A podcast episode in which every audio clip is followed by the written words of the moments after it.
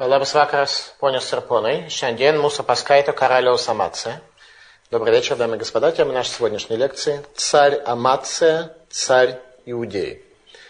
Царь Амация был сыном царя Егуаша, который провел первые семь лет своей жизни в Кодыш Кадошим Иерусалимского храма, в святой святых Иерусалимского храма, и был праведен все дни жизни Егояда, первосвященника – а потом объявил себя Богом и заказал убийство Каген Гадоля и пророка, пророка Захарию, сына Егояда, который его спас, который спас ему жизнь, убил своего двоюродного брата. Его сыном, сыном царя Юаша, был царь Амация. О нем рассказывает нам текст книги Царей 2, глава 14. Сказано так. Во второй год царствования Юаша, сына Еруахаза, царя Израильского, стал царем Амация, сын Юаша, царя Иудейского. 25 лет было ему, когда он стал царем, и 29 лет был он царем в Иерусалиме, а имя матери его Егуадан из Иерусалима. И делал он то, что праведно в очах Господних, но не так, как Давид, отец его. Он во всем поступал так, как отец его Юаш то есть отец его Юаш, здесь упоминается, что он был в некотором смысле праведен. Ну, имеется в виду, видимо, первая половина его жизни. Во всяком случае, Амация поступал так же. Но жертвенные возвышения не были отменены, народ еще совершал жертвоприношения и воскурения на возвышениях. И было, когда упрочилось царство в руке его, перебил он рабов своих, которые убили царя отца его. А именно царя Юаша убивают за поражение в войне, которое тот имел. Но сыновей убийц он не умертвил, так как написано в книге Торас Мойша, где Господь приказал, сказав, да не будут умерщвлены отцы за детей, и дети да не будут умерщвлены за отцов. Каждый лишь за свой грех должен быть умерщвлен. Побил он десять тысяч адамитян в Геамелах и захватил в войне Селу и назвал ее Йоктиэль до сего дня. То есть, что делает царь Амация? Ведет войну против Идома, побеждает Идом, и некую скалу провозглашает, назвав ее именем Йоктиэль, до сего дня. Означает, что события, которые произошли там, они были столь глобальны, что их значение сохранено до наших дней сегодня. Пока напрямую совсем непонятно из текста, что бы это означало. Послал тогда Амация послов к Юашу, сыну Егуахаза, сына Егу, царю Израильскому, сказать, выходи и встретимся лицом к лицу. То есть Амация, после победы над Идомом, приглашает Израильское царство на войну. Гражданская война между Иудеей и Израилем. И послал Юаш, царь Израильский, к Амацию, царю Иудейскому, сказать, царь Израиля посылает Амации царю Иудеи притчу и говорит, колючка, что в Ливане, послала сказать кедру, что в Ливане, отдай дочь свою сыну моему в жены. Но прошел полевой зверь, что в Ливане, и растоптал эту колючку. Действительно ты побила домитян, и возгордило сердце твое. Почитай же себя и сиди у себя дома тихо. Зачем тебе дразнить беду, чтобы пал ты, Иудея, с тобой? Но не послушал его Амация, и выступил Юаш, царь израильский, встретились лицом к лицу в Бейчемише, что в Иудее, и были разбиты иудеи израильтянами, и разбежались они каждый в шатры свои. И схватил Юаш, царь израильский, Амацию, царя иудейского, сына Юаша, сына Ахазия в Бечемише, и пошел он в Иерусалим и разрушил стену Иерусалимскую от ворот Ифраимовых до угловых ворот на 400 локтей. И взял он все золото и серебро и всю утварь, что были в доме Господнем, и в сокровищницах царского дома, и заложников, и возвратился в Шумрон. А прочие деяния Юаша, которые он совершил, и подвиги его, и то, как он воевал с Амацией, царем иудейским, описано в книге летописей царей израильских. И почил Юаш с отцами своими, и был погребен в Шамроне с царем израильским. И стал царем вместо него Яровам, сын его, и жил Амациягу, сын Юаша, царь иудейский, после смерти Юаша, сына Егуахаза, царя израильского, 15 лет. А прочие деяния Амациягу описаны в книге летописи царей иудейских. И составили против него заговор в Иерусалиме, и убежал он в Лахиш. И послали за ним в Лахиш, умертвили его там, и привезли его на конях, и погребен он был в Иерусалиме с отцами своими в городе Давида. И весь народ иудейский взял Азариягу, которому было 16 лет, и сделал его царем вместо отца своего Амациягу. Итак, царь Амация, праведный, как мы явно видим из текста, не такой, как царь Давид, но мы видели, что, к сожалению, все последующие цари, начиная от потомков царя Шломо, они уже, как заходящая луна, становятся немножко слабее. И, тем не менее, царь праведный, царь Амация праведный царь. Хотя не в той мере, как был царь Давид в своем величии. Рассказывает нам текст о том, что он победил идомитян, провозгласил скалу и устроил междуусобную гражданскую войну с Израилем, в которой потерпел поражение. Возникает вопрос, что мы отсюда вообще должны учить. Давайте попытаемся посмотреть. Говорит Малдым, в чем была проблема царя Амации, благодаря чему он отличался от царя Давида? Шааса Гаяшар, Мицвата Нашим Милумада, Мицат Шекен Асу Авотав.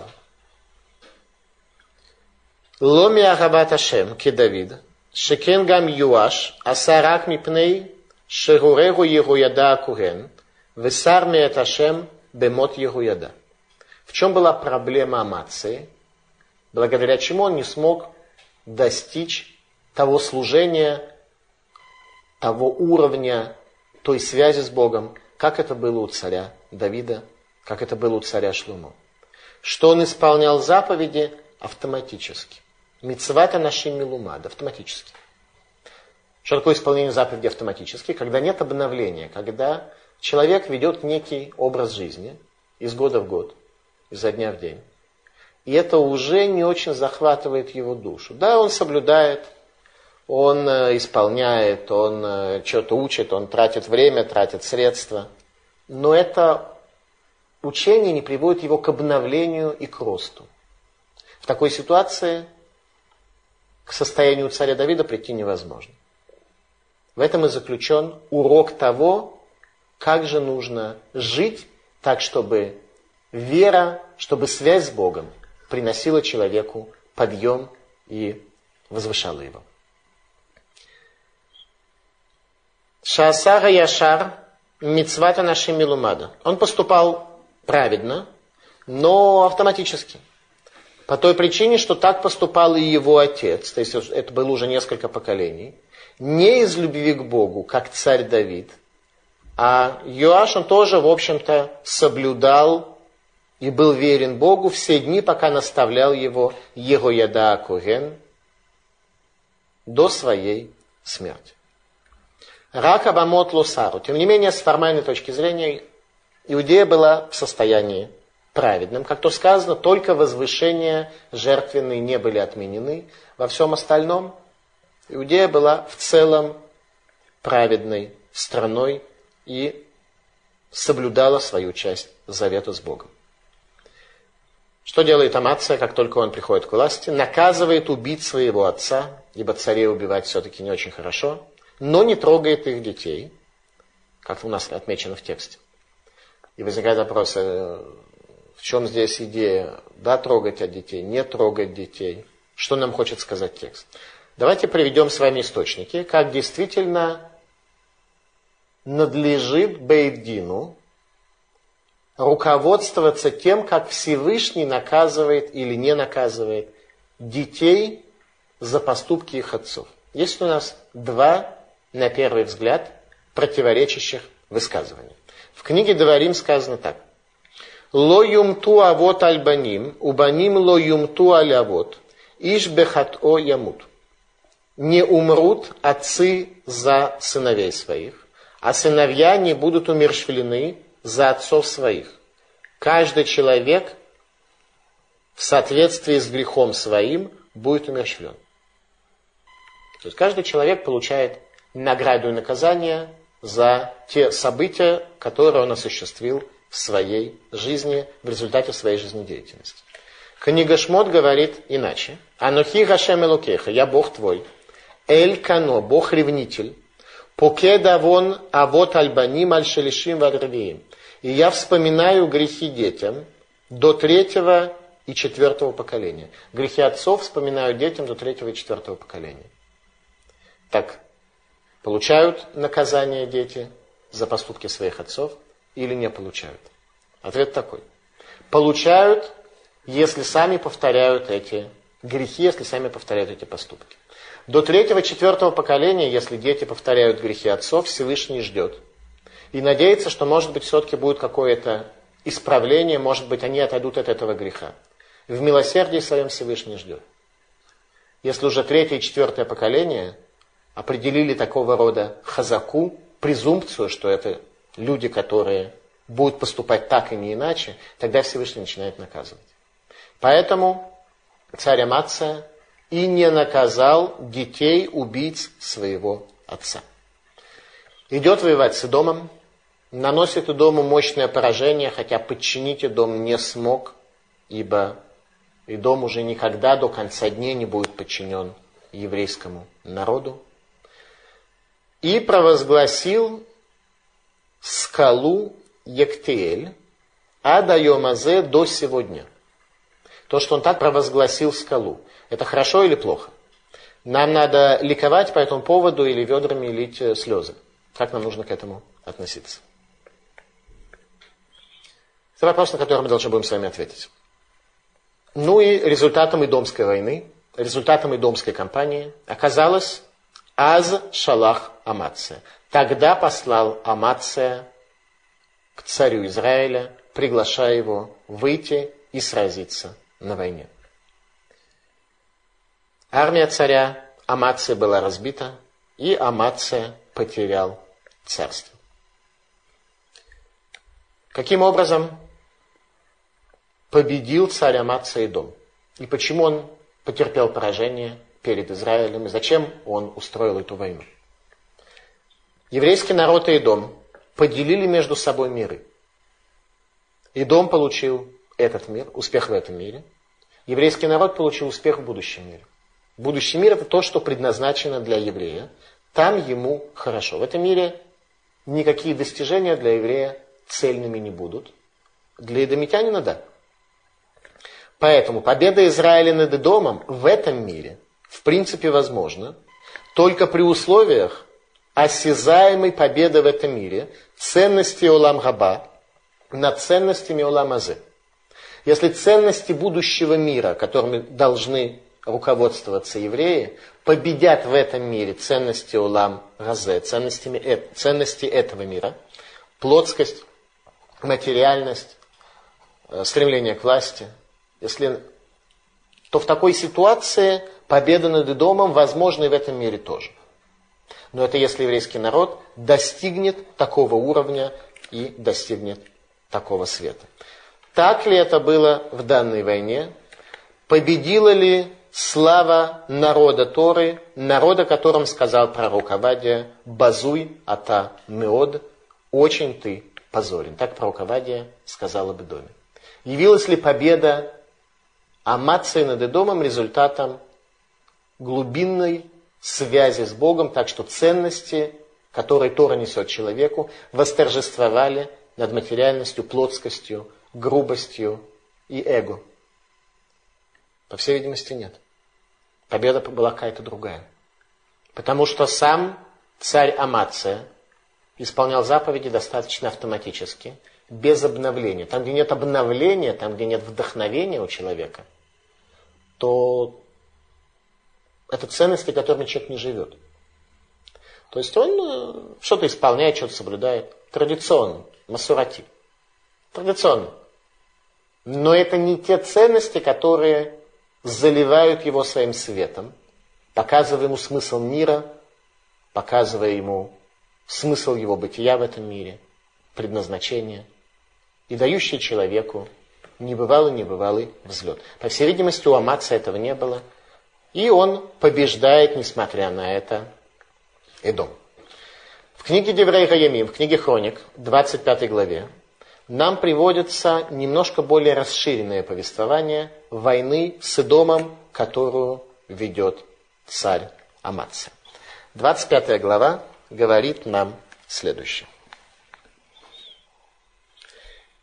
«И собрала Мацияру иудеев, и поставил их по семействам под власть начальников тысячи начальников сотен, и нанял он из израильтян сто тысяч храбрых воинов за сто талантов серебра. Что делает Амация? Он укрепляет свою армию ста тысячами наемников из Израиля, из Северного царства. Но человек Божий пришел к нему и сказал, «Царь, пусть не идет с тобой войско израильское, потому что нет Господа с израильтянами, со всеми сыновьями Ефраима.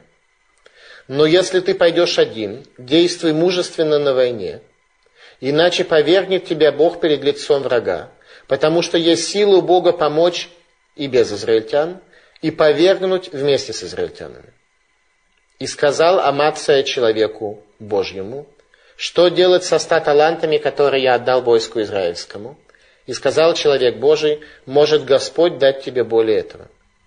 И отделил их Амация, войско, пришедшее к нему из земли Ефраима, чтобы нашло на свое место. То есть Амация, услышав и приняв слова пророка, отсылает назад израильских наемников. И возгорелся гнев их на Иудею, и они вернулись на свое место, пылая гневом. А Амация отважился и повел народ свой и пошел в долину соли, и побил сынов Саира десять тысяч. То здесь у нас уже есть с вами некие подробности того, как происходила эта война. И десять тысяч живых пленили сыны Иуды, и привели они их на вершину скалы, и не зринули их с вершины скалы, и все они разбились. Та скала, которая получила имя, название до сегодня, это скала, с которой сбросили вниз 10 тысяч эдомитян. Войско же, которое Амация отослал обратно, дабы не ходили с ними на войну, рассыпалось по городам Иудеи от Шамрона до Бейтхорона, и перебили они в них три тысячи жителей и награбили много добычи. Израильтяне не были очень довольны, те наемники, которых хотел взять Амаца, не были очень довольны, и грабили и убивали евреев в Иудее за то, что их отослали. И когда вернулся Амация против Эдомян, то принес он богов, сынов Сеира, и поставил их у себя богами – и перед ними кланялся, и им кадил. Оказывается, царь Амация принес некие трофеи. Трофеи, которые взял у Эдомитян. И воспылал гнев Господа на Амацию, и послал он к нему пророка, и тот сказал ему, «Зачем ты обратился к богам этого народа, которые не спасли народа своего от руки твоей?» Зачем ты обратился к тем богам, которые свой собственный народ спасти не могут? И когда он, пророк, говорил, ему царь ему сказал, как отвечает царь пророку, он говорит так, разве советником царским поставили мы тебя? Кто-то такой говорит. Мы тебя советником поставили? Прекрати, чтобы не убили тебя. Мой папа, говорит, уже одного пророка убил. Поэтому лучше помалкивать.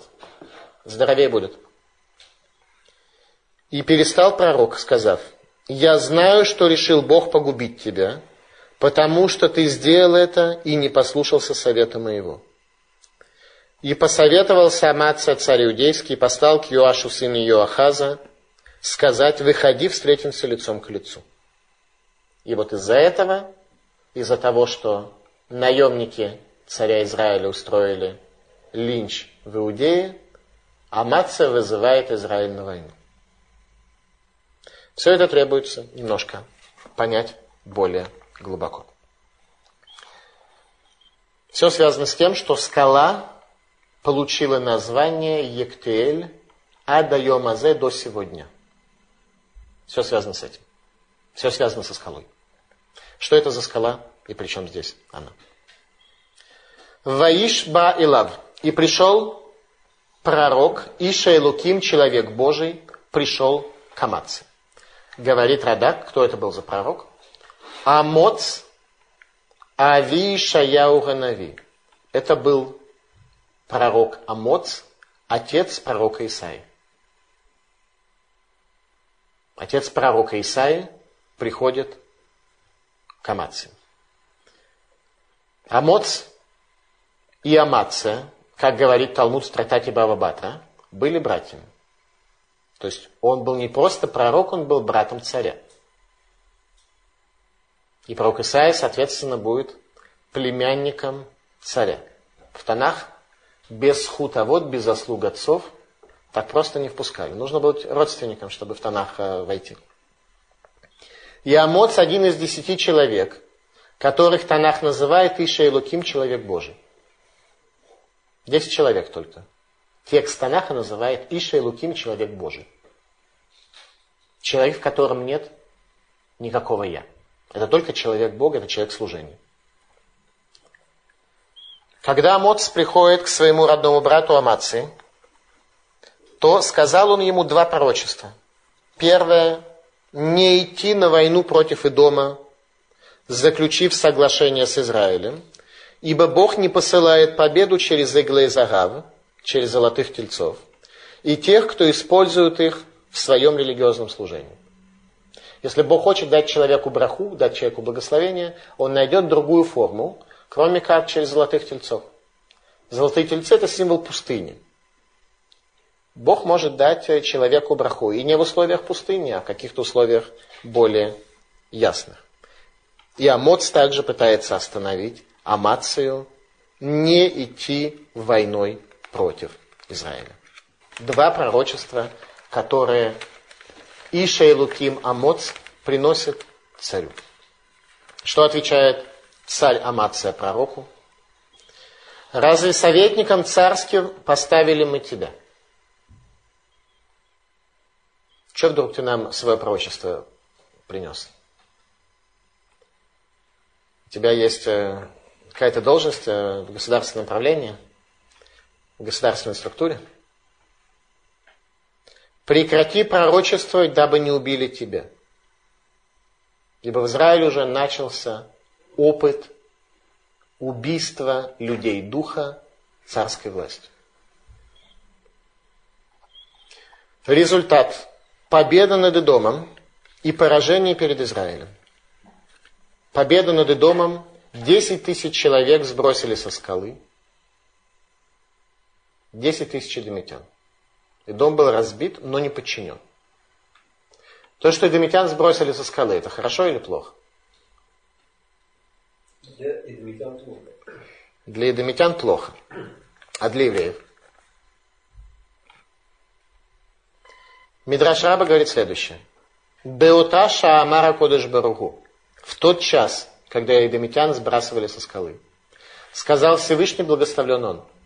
Логазарти металлы бенох, элы бехерв, в элу евиюм лероша села вейшлихум, вейнахат. Беоташа Амара Кодыш Баругу, ма эло симкан и галуп. В тот час сказал Всевышний, благословлен он, я не установил закон смерти сыну Ноаха, не еврею, иначе как мечом. Если не еврей нарушает один из семи законов, одну из семи заповедей сыновей Ноха, ему положена смертная казнь мечом. А эти привели сыновей Ноха на вершину скалы и не зринули их вниз. И нет от этого радости. В тот час сказал Всевышний благословлен он, а что они вообще делают здесь? Да будут изгнаны да будут изгнаны евреи из Иерусалима и Иудеи за то, что они сделали. То есть царь Амация своими военными достижениями обеспечил Иудею декрет об изгнании. Об изгнании из Иерусалима. О разрушении храма. Тем, что он 10 тысяч идомитян сбросил со скалы. Потому что с Идомом война ведется совершенно другими методами, другими ценностями, когда свет Торы заливает этот мир так, что и дом просто атрофируется. Это способ войны с Идомом, а не армия и сбрасывание со скалы. Поэтому скала и получила название до сегодня Яктиэль, Адрайомазе. Она вошла в пословицу. Что здесь, в этот час, был подписан декрет об изгнании иудеи. Говорит Раша, что это за название Яктиэль? Шегаялу лекируй шинаем. Яктиэль, что это было для него притуплением зубов. Сбрасывание домитян со скалы было для Амации притупление зубов. Ектель от слова екрат эль, что Бог обеспечил им притупление зубов. Об этом говорит Талмуд в трактате Сангедрин. Войлей лемар де лояда бейнтав биш. Горе тому человеку, который не может различить между хорошим и плохим. Талмуд в трактате Сангедрин имел в виду именно конкретно амацию и конкретно те поступки, которые он совершал. Это не высказывание общего характера о том, что горе человеку, который между хорошим и плохим различить не может. Война с Израилем. Аз шалах Аматса. И тогда послал Аматса. Когда тогда? Тогда, когда в результате мародерства 100 тысяч наемных израильтян которых отпустили, не взяв с собой на войну. Погибло три тысячи иудеев и были разграблены их э, дома. В результате этого Амация идет на войну против Юаш. Кто такой Юаш? Как мы учили с вами в предыдущих лекциях, Мушия Израиль, спаситель Израиля. Юаш это тот, кто плакал возле смертного адра пророка Илиши. И он идет на войну с Иудеей, забыв о том, что Тамас хутовод, иссекли заслуги отцов. И что над Израилем висит декрет о передаче их в руки Арама, Коль Гаимим, на все дни. Что над Израилем подписан декрет о передаче их в руки Арама. Йош забывает это. Он забывает, что стал Муше, стал спасителем исключительно благодаря молитве своего отца, его Ахаза и в заслугу великого пророка Илиша, когда тот положил руку на его руки, и они стреляли из лука. Нечестивый Юаш идет на войну против Иудеи и праведного царя Амации, идет на войну и побеждает. Идет на войну и побеждает. Почему в целом праведный Амация терпит поражение от нечестивого Юаша? В Деврей Раимим сказано, что в результате войны с Идомом евреи награбили много добычи. И сказано, «Ваяве телухей бней саир, ваямидем ло лейлухим». Валифнейгем иштахаве велахем екатар. Что принесли много добычи, и богов сыновей Саира поместили себе в качестве богов, и перед ними кланялись, им воскуряли. Комментаторы не объясняют нам степень использования богов и дома, и степень поклонения им, но отмечают это как причину поражения – Отмечают это как причину поражения. А именно по поводу предметов идолопоклонства. Сказано у нас, что запрещено получать от них любую пользу. И сказано, что Аль тавиту и валь тохбейтеха вагаита херем камору. Не приноси мерзость в дом свой, иначе ты будешь проклятым, отчужденным, оторванным в той же мере, как и он. Не приноси чуждого Иначе сам ты приобретешь состояние чуждого, так что браха не будет тебя касаться. Так что Всевышний не сможет дать тебе браху. Так что Всевышний отвернется от тебя так же, как от тех предметов, которые ты хранишь у себя дома. Наш дом должен быть подчинен нашему служению, и чуждых элементов служения в наших домах быть не должно. Иначе это приводит к тому, что Бог относится к нам так же, как к этим предметам, которые мы у себя дома собираем и храним. Аз шалах амация. И амация, имея эти предметы, хотя непонятно, в какой мере им кланялись, наверное, все-таки речь не идет о полноценном э, использовании их для идолопоклонства и поклонения им. Наверное, речь все-таки об этом не идет. Тем не менее, я не нашел, чтобы комментаторы нам какое-то давали объяснение от степени использования их в качестве идолов. Аз шалах амация. Тогда, после мародерства израильских солдат, посылает амация – предлагая Юашу встретиться лицом к лицу. А Юаш отвечает ему притчей о браке между терновником, между колючкой и между ливанским кедром. Говоря, что колючка захотел женить своего ребенка на ребенке ливанского кедра – при этом подразумевается, что колючка является амация, а ливанским кедром, важным и возвышенным, является Юаш, царь Израиля. Возникает вопрос, при чем здесь эта притча? А именно, ведь э, притча касается брака, когда речь идет о войне. Он на войну его пригласил. Тот говорит, буду я на тебе жениться. Жениться никто и не предлагал вроде, никто и не приглашал приглашали только исключительно на войну. А он присылает притчу о том, как Колючка захотел жениться на дочери Кедра. Об этом сказали наши мудрецы. Коля пусель, бамумо пусель. Каждый, кто видит недостаток в другом, он видит этот недостаток, потому что этот недостаток есть в нем самом. Иначе ты просто не заметишь, он тебе не помешает.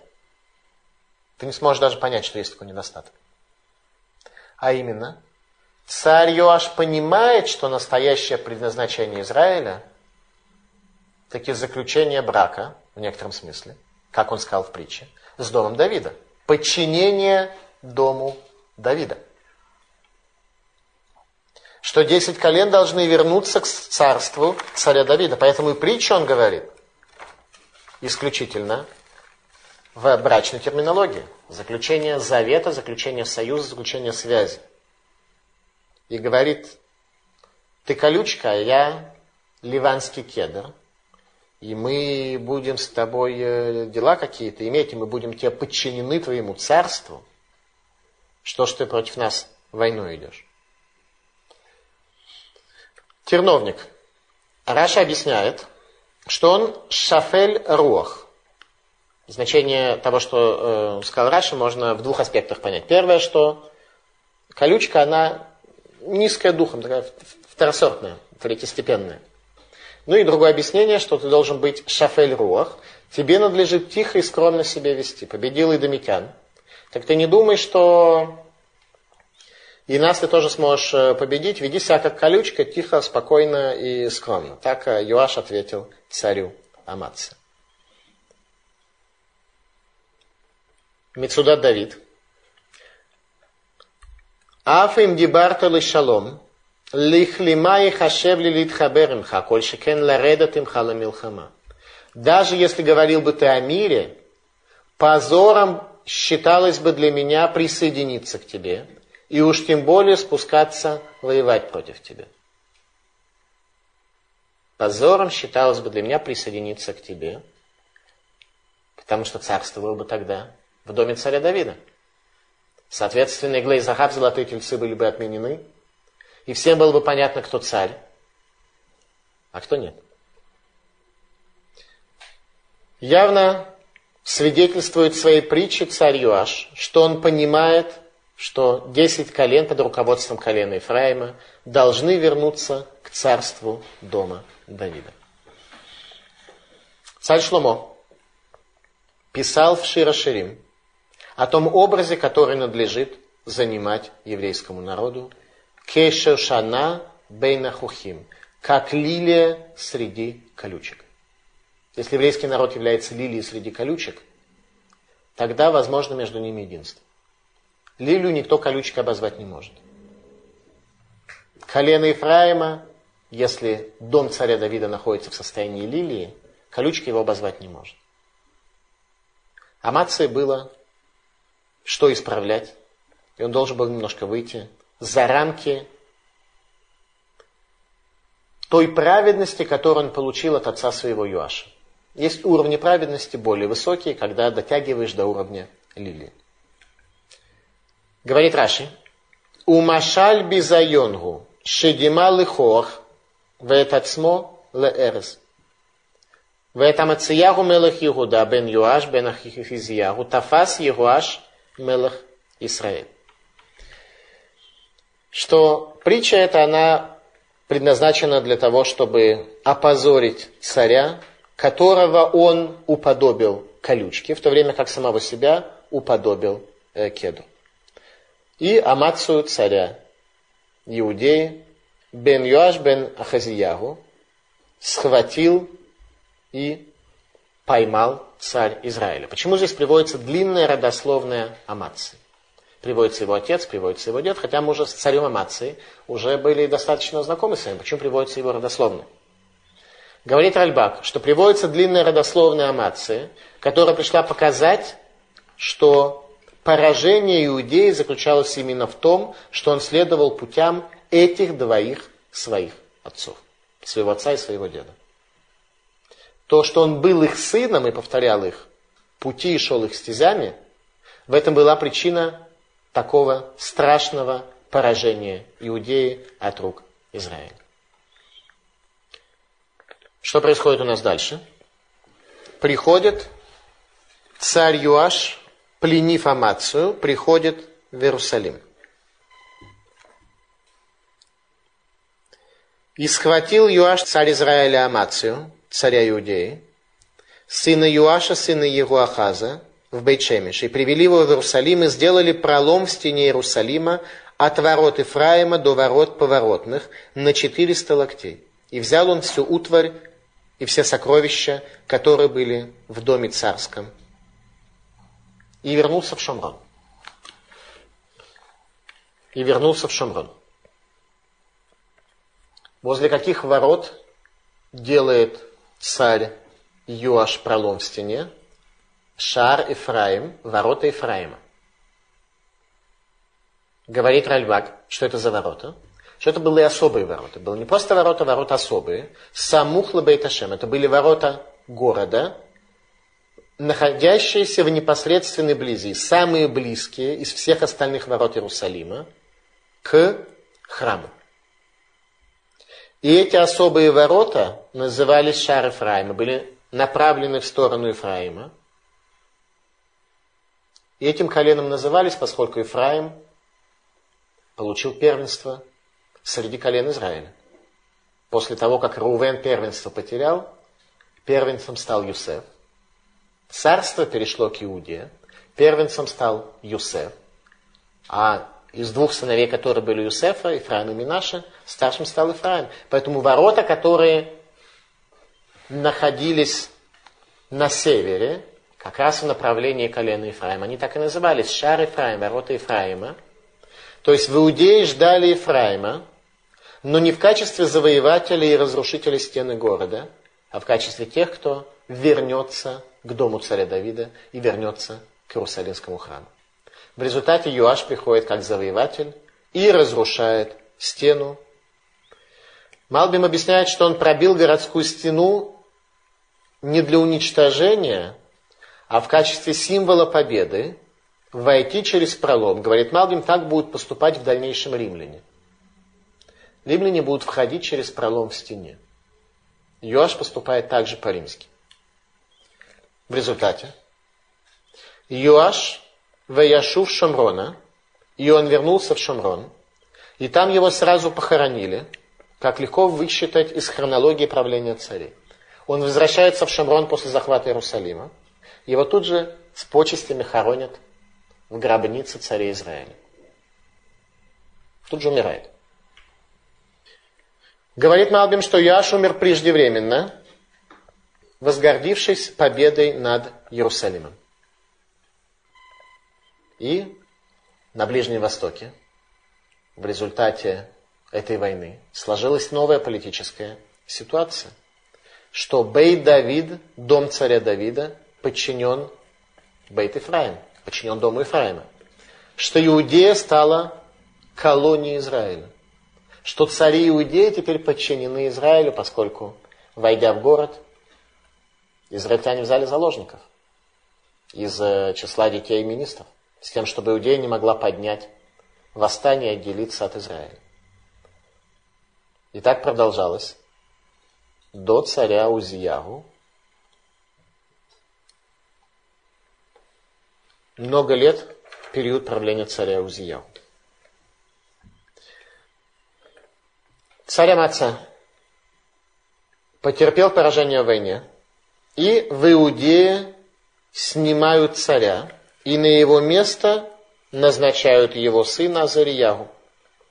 Сняли царя. На его место, на место царя, назначили его сына Азарьяху. Массы еще не обладали политическим и классовым сознанием для свержения царя и установления демократии парламентской республики. Поэтому вместо того царя, который совсем уж оказался неподходящим, хотя и праведным в целом, они назначают другого, назначают его сына.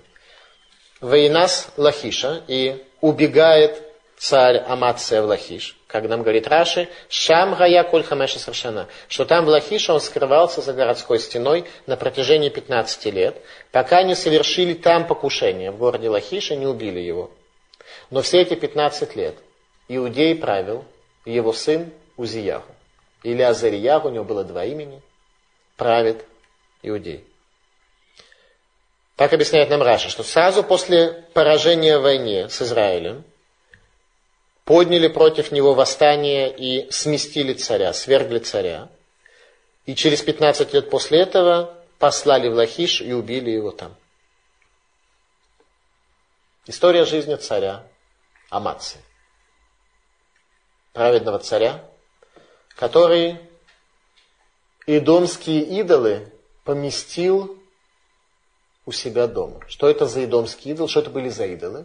Это были идолы, которые были всецело связаны с сущностью этого мира, с сущностью ценностей этого мира. В результате он терпит поражение от Израиля, над которым занесена рука Арама, и в результате царь Амация подписывает декрет об изгнании иудеи со своей земли. В чем корень проблемы Амации? в его неудачном правлении и всей жизни, пророк говорит следующими словами. «Вайоме Рашем, сказал Бог, Янки нигаш раамазе, вот приходит этот народ, бипифу бисфатав кибдуни, вэлибо рахок мимени, вэтги ратамути мицвата нашим милумада». И вот, потому что приходит этот народ, приближается ко мне, имеется в виду в храм, устами своими и губами своими чтил меня, а сердце его далеко от меня. И является страх их передо мной, мицвата нашим милумада, заповедь, которую люди исполняют автоматически в рамках некого образа жизни, традиция. Традицию соблюдают. Кто сказал эти слова? Ишаяху бен Амоц, пророк Исаия, сын Амоца, сын Амоца, которого текст у нас называет Ишраэлуким, человек Бога. Племянник царя Амации, пророк Исаия, дает нам с вами очень важный урок того, как, находясь в этом мире, который пропитан духом и дома, ценностями и дома, выйти от состояния любителя иудаизма или от состояния формального соблюдателя чего-то, каких-то положений, каких-то заповедей, в состояние того, чтобы Тора давала нам свет, давала нам смысл, давала нам радость, чтобы мы приходили в состояние духовного подъема, когда заповеди не соблюдаются автоматически, а когда изучение человека, его духовная практика приводит его к духовному подъему. Если этого не происходит, то у человека происходит загнивание и попадание все больше и больше в состояние уламазе, в состоянии мира и дома. Спасибо за внимание. Пожалуйста, вопрос. У меня вопрос о грехах. Значит, там сказано, что значит, э, Бог наказывает э, до третьего поколения, так? За грехи отцов. Но это, по сути, получится то же самое, что Бог наказывает каждого за свои грехи. Или, может быть, когда праведные дети, праведные родители, у них грешные дети. Если родители праведные, а дети начинают грешить, то тогда Всевышний ждет до третьего-четвертого поколения и их не наказывает, начинает наказывать только с третьего-четвертого поколения.